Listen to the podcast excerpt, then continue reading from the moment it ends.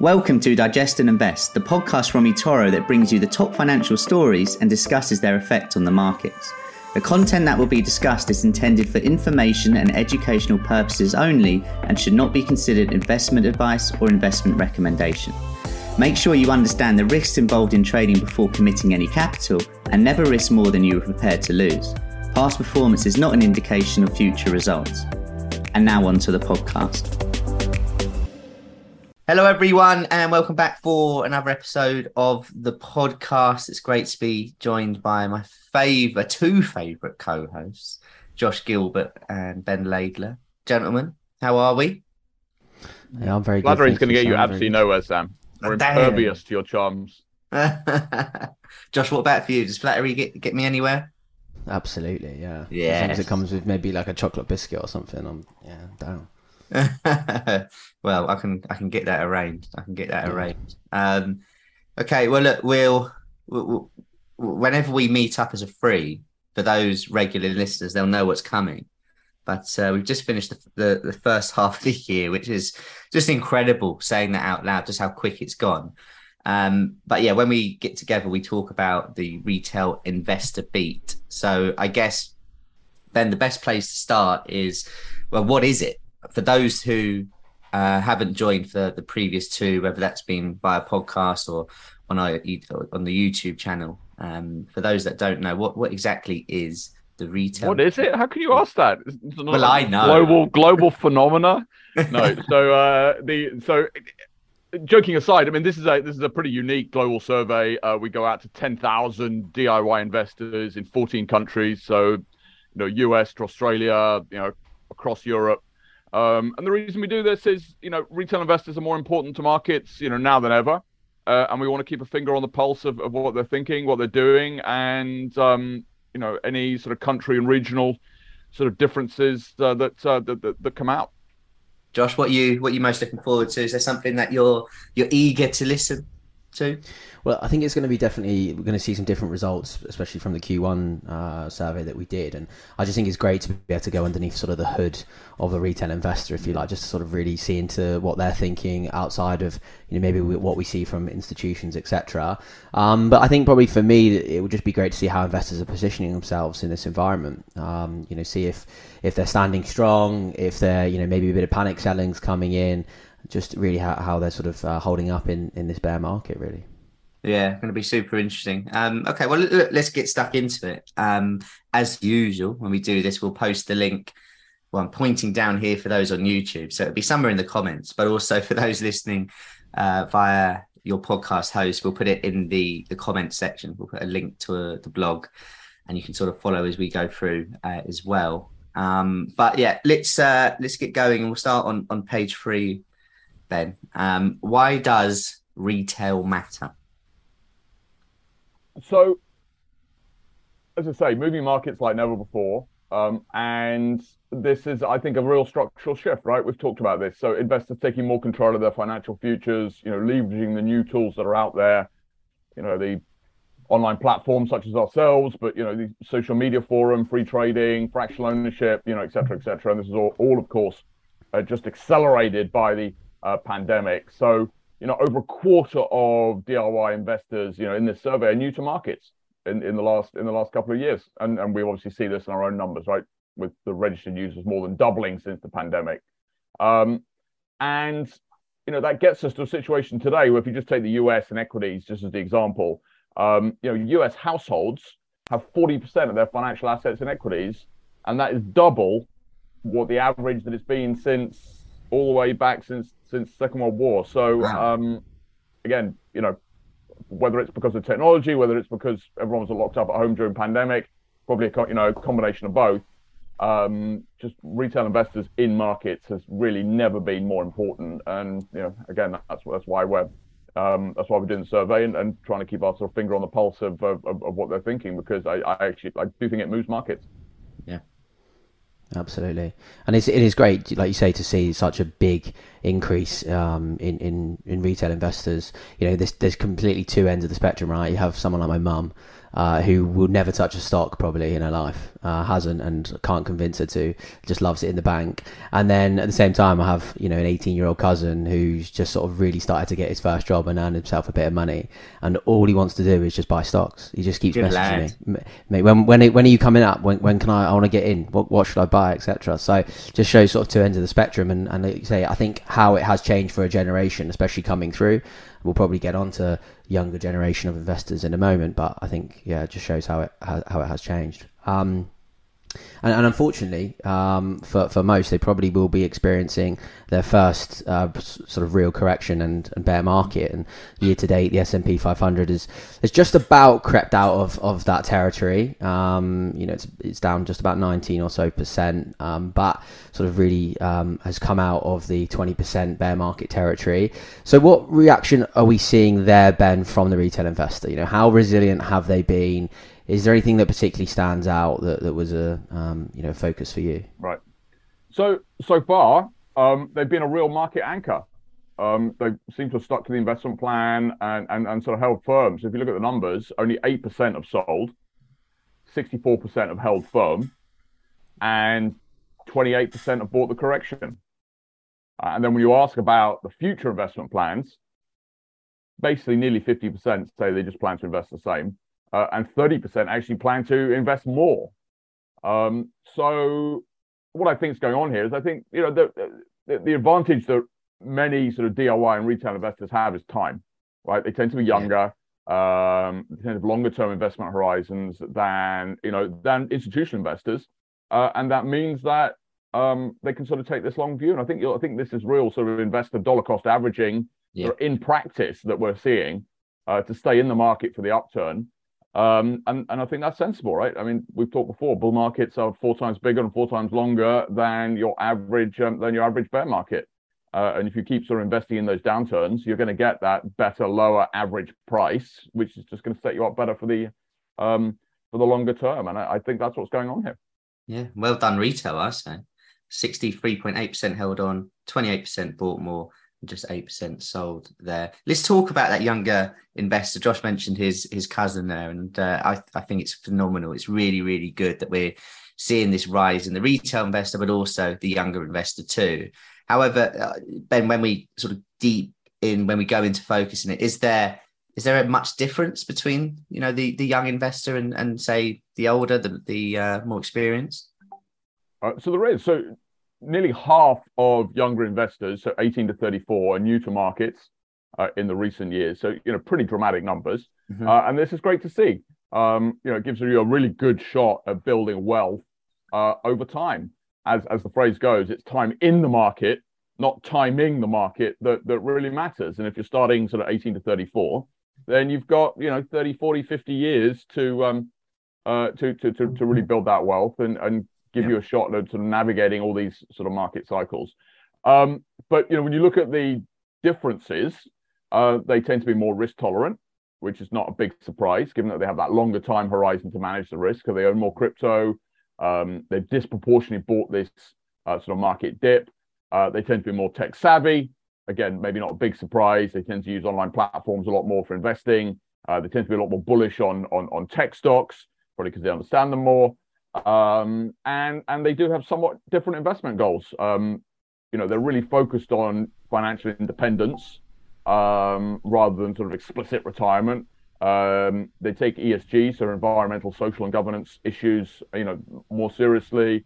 They tend to be um, they tend to like thematic investing, you know, a lot as well. So, you know, I wouldn't overly generalize, but there are definitely you know a number of sort of pretty key differences amongst young younger cohorts for investors.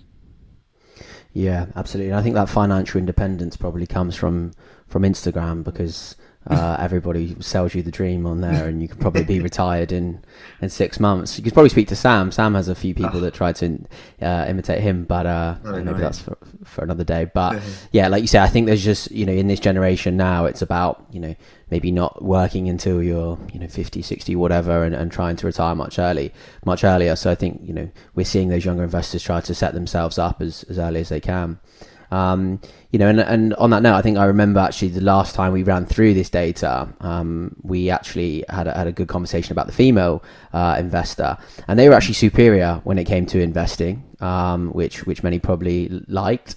Is that still the case in this new set of data, Ben? Um, is is the future still female, or are we getting better at investing? well, I don't want to personalize this, Josh. Um, but, uh, uh, time will tell, but uh, you know we're certainly seeing um, uh, a lot more women starting to invest. So if you just look at the numbers here, you know, 29% of women have only started investing in the last few years. That is, you know, six percent more than men. So not an insignificant number. Um, and basically, what I think we're seeing is you know women already very involved in sort of family financial decision making, and those roles are sort of broadening, if you like, a little bit to um, um, to, to, to the investment world. Um, and similar to the younger young investors, um, they and I'm going to generalize here, right? But um, you know they tend to have you know somewhat different investment traits than uh, you know the, the, men, which when you look at them tend to give them better investment returns over time. So they trade less frequently uh, than men. Uh, they take a longer term investment view than men. Um, they have a somewhat lower risk appetite. So, you know, they own less crypto, for example. Um, and, and, they also have somewhat different investment goals. You know, they're more open to ESG. Uh, they own less energy stocks, which, you know, have done great recently, but haven't done very well over, you know, uh, longer term. So again, you put that together, the longer term investment view, the, the, the less trading, the, you know, I'm in markets, but slightly lower, but, you know, in less um, sort of higher risk assets, and that tends to compound a little bit better um, uh, over time. Uh, certainly historically, we'll see when this correction is over and done what the what the actual numbers look like. Let me just write these notes down. Trade less frequently and look longer term, and have a lower risk appetite. That's that's what I've been doing wrong. um, yeah, no, it's great. And actually, I, I, I said this last time, but there will be people that are tuning in for the first time. When I used to mentor and risk manage traders, day traders, uh, you know, per person, the, the, the female did a lot better because of those reasons there. So there is something in that data and, and something to really, really have a little look at. Um, as we enter a really intriguing time now for market second half of the year, what are we seeing the retail investor doing when it comes to what they're investing in? And, and can we go through sort of all these asset classes? Maybe we can go sort of go one by one but specifically if we focus on i don't know cash and, and currencies are we seeing anything worth reporting there? So i think investors have been very logical. I mean, as we say as we said earlier right they're basically staying invested uh, but they are becoming a bit more defensive uh, and I think that's probably the right thing to do, right? The risks are going up. We may be going into recession. We certainly have a lot of inflation.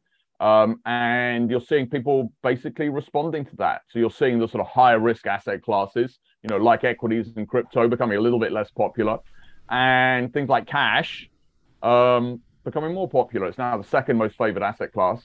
Um, and that sort of makes sense at the margin, right? Interest rates are going up. You're getting some money on your cash, maybe not a lot, but you're getting some for the first time in a very long time. Mm. And and certainly falling equity markets are making it, you know, relatively uh, more attractive. Uh, you've also seen currencies becoming more attractive. Um, the US dollar was basically of all the major asset classes was the only one you actually made money in in the second quarter.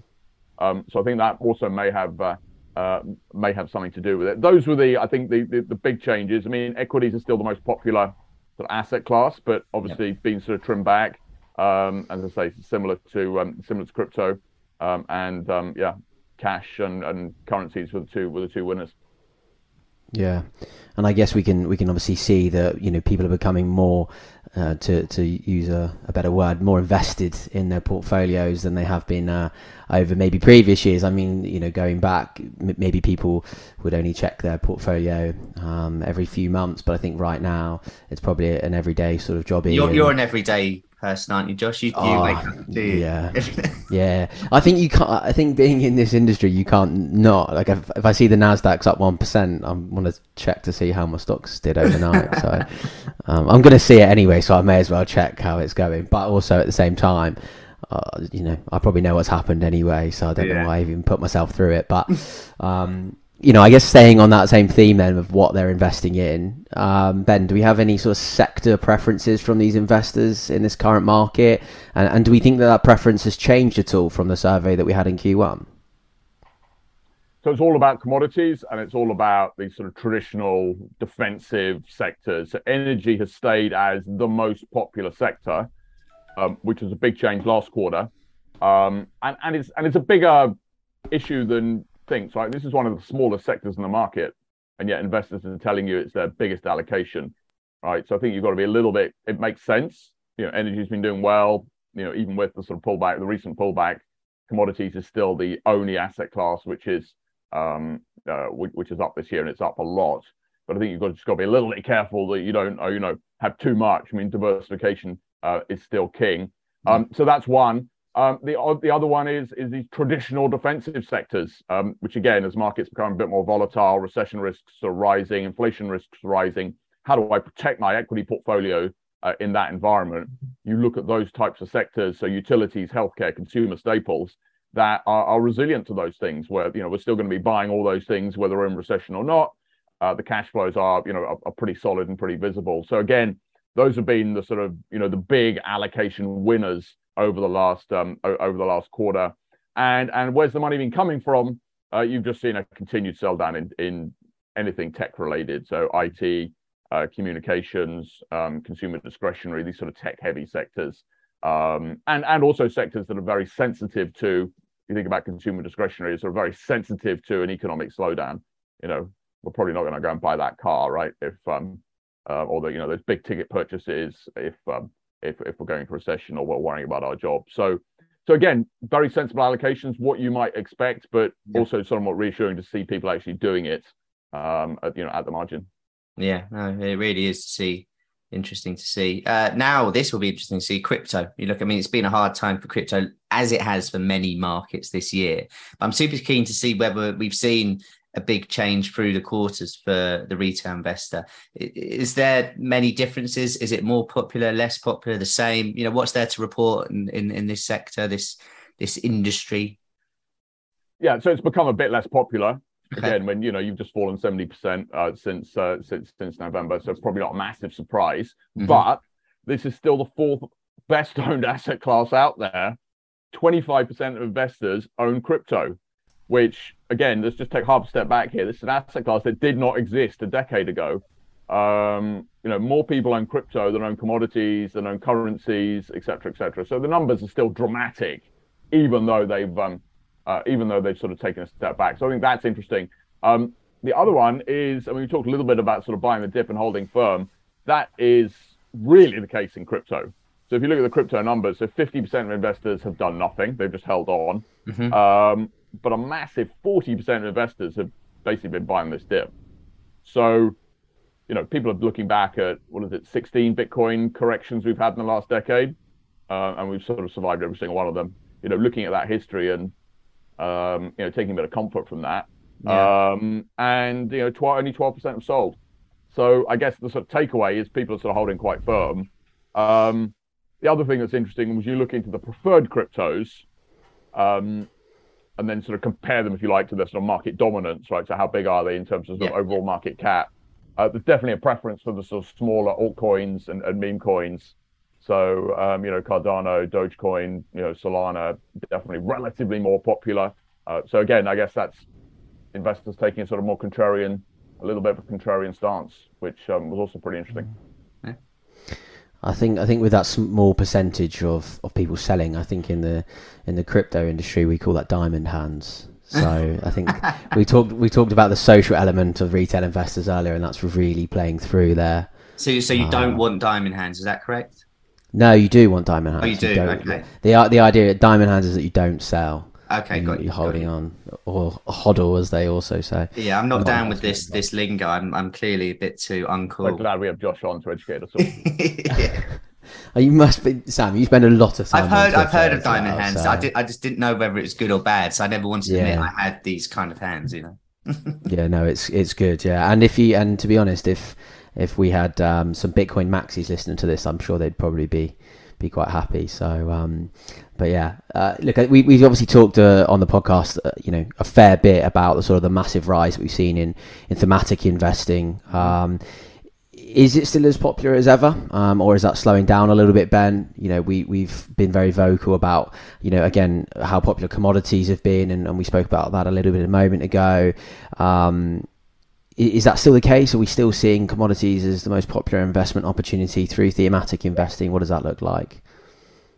Yeah, so they're, they're still pretty popular. I mean, um, if you look at the thematic side, so clean tech, so renewables remains by far the most uh, popular, um, followed by sort of digital transformation, which is obviously very tech heavy, and that remains, you know, the second most popular theme, right? Despite tech being, you know, pretty much the worst performer this year, and actually, you know, renewables themselves haven't performed very well this year, which I also think is interesting because you know we've written about it as maybe the, one of the silver linings to this crisis. You know, these very high oil prices driving adoption, accelerated adoption of renewables, and that you know quite interesting in this environment where for different reasons um, prices have sort of been selling off and, and, and coming down in the market. But what comes loud and clear from this survey is um, you know clean tech remains you know very popular. These sort of tech long-term tech themes remain very popular. Uh, and then just switching gears, you know, commodities are sort of interesting uh, because you know it's pretty popular, but no one really knows what to own. So if you ask people, you know, what's what's your favorite commodity, it basically splits evenly between oil, precious metals, industrials, and ag. So I don't know whether the takeaway is everyone's just bullish on everything, or but um, um, uh, but and the interest is unsurprising, right? It's the, the best performing asset class this year. It's traditionally been a pretty good inflation hedge. Inflation's still running eight nine percent globally. Um, I guess we've got some sort of recession concerns, demand concerns, sort of thrown in sort of more recently. But you know, we've talked before about how just tight the supply side supply side is, and um, you know maybe that allows you know commodities to uh, sort of ride this uh, sort of recession storm that we're seeing right now. Yeah, yeah. Let's now, and I actually find this specific area we're going to go to talk about now quite interesting each quarter when we talk about the biggest concerns that these retail investors have right now.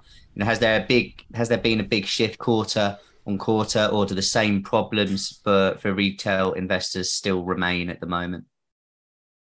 Well, so it's inflation, inflation, inflation, right? That yeah. remains the major concern for most people. It's uh, it's cited by 47% of investors as their biggest concern. Again, unsurprising when inflation is running at eight nine percent in yeah. uh, certainly US and Europe, um, and that it's you know driving markets here because it's forcing central banks to aggressively raise interest rates. Um, but um, just to continue the good news story, uh, you're also seeing people worrying more and more about the sort of economic environment. Yeah. Um, both the sort of domestic economy, but also uh, the global economy. Uh, again, you know, maybe not surprising, right? It's the result of these high inflation, high interest rates. It's um, um, you know, these these slowing economies, and you're seeing that come through loud and clear. But um, that's the part. Some pretty big buffers, right? I've got to end. There's a little bit of a good news story here, right? There are some buffers you know, when you ask people, you know, people are very comfortable in their job security. So despite these rising recession fears, you know, people are pretty comfortable that um, they're going to keep their job. Which, know, we think about it from a macro standpoint, means that they're, they're probably going to keep spending, and the consumer's in an okay place, and et cetera, et cetera. So that I thought was interesting. Yeah. And the other one, bringing it back to some of the earlier comments on investments, you know, over 70% of people are uh, comfortable with their investment plan and their investments today. Now that number's been drifting lower, but it's still a pretty chunky number given that you know markets are down you know equities are down 20% and crypto is down 70% that people are sort of sticking with the plan and still comfortable so um so yes people are more worried about stuff but uh, i think you have some sort of big buffers there people are sticking to the investment plan people feel reasonably comfortable mm. you know in their own personal situations even if they're a bit more worried about the sort of stuff going on outside of their house all this education is paying off people are people are listening, long term investments. Yeah, long term you know, mindset. Not, yeah. Yeah, no, not not emotionally panic selling. It's it's working, chaps. It's working. Yes. Um, just having a look through the report as well, Ben. There. Um, do you think is there anything that stands out to you from sort of a ge- geographical standpoint? Um, you know, where the investors are coming from. Is there anything that also stands out about you know, maybe how long people have been investing for, um, and and maybe even how often people are trading or investing? Um, you know, that sort of frequency there. Is there any, any clear observations from that? So I would encourage people to have a look at the report, obviously, because I wrote it. But the, um, um, the uh, there's just some, you know, there's some there's some really quirky data in there. Um, You know, if you're in Romania, so half of Romanians of all age groups been investing for less than three years. Um, and you compare that to the US, so that number's under 20%. So, you know, just yeah. huge geographic differences as, you know, the number of people that have got sort of more involved in markets. I mean, similarly, I mean, again, I'm just throwing random numbers around, but, you know, who's repositioned their portfolio? You know, if you sit in sort of Denmark, Sweden, you know, continental Europe, you've basically done nothing. Um, if you sit in Eastern Europe or actually even the US, um, more than half have actually made some big changes to their portfolios. So, so again, there's there's a, there's a lot of sort of real geographic um, differences, but overall, I think the message is that it's a pretty sensible bunch. You know, many are new to markets. They're closely tracking their investments, uh, just like you, Josh. Thirty-one percent are checking their investments daily, uh, but they're not over trading, right? So thirty-one percent are checking them daily, but only six percent are trading daily. Clearly, that's all the men. Um, and, um, and and they're seemingly, you know, taking a reasonably long view on, on, on all this. Interesting. Yeah, I was just having a, a, quick look at this page. What is it, 13 for those that, that do follow? And yeah, absolutely do have a, a little look through this for, for those listening. Really interesting, some of these stats. Um, we, we've reached the point where we, we have to get you to summarize everything we've just gone through now, Ben, um, in as little time as, as possible. So look, most people can go through the report. But, you know, is there anything in particular that you would, you would sort of like to say in, in that summary? Well, just you know, there's a lot of surveys out there mm-hmm. on what institutional investors are thinking. You know, pension funds, hedge funds, you know, sovereign wealth funds, etc., etc. But there's almost nothing out there on what D- DIY and retail investors are, are, are doing, and that I think is the importance of this. You know, as I said at the beginning, retail investors are more important to markets than they've ever been, and they're just not well understood, uh, and they are different, and and that's the point of this report. Amazing. Amazing. Yeah, I'd encourage everyone to, to check that report out. It's in the comment section of the podcast. We'll put it in the comment section or YouTube or the little bio, whatever the technical term is. It's uh, it's, it's not in my vocabulary right now. But uh, you can also head to the eToro Academy where you've got podcasts, guides, videos, everything that your heart's desires, guides as well. And all the old podcasts uh, are up on one page there for you. Josh, Ben, it's been a pleasure. Thank you as always, Sam. Thanks for joining, Ben. Yeah, thanks for having us. Take care, guys. Have a good one. You've been listening to Digest and Invest from eToro. For more information, visit eToro.com.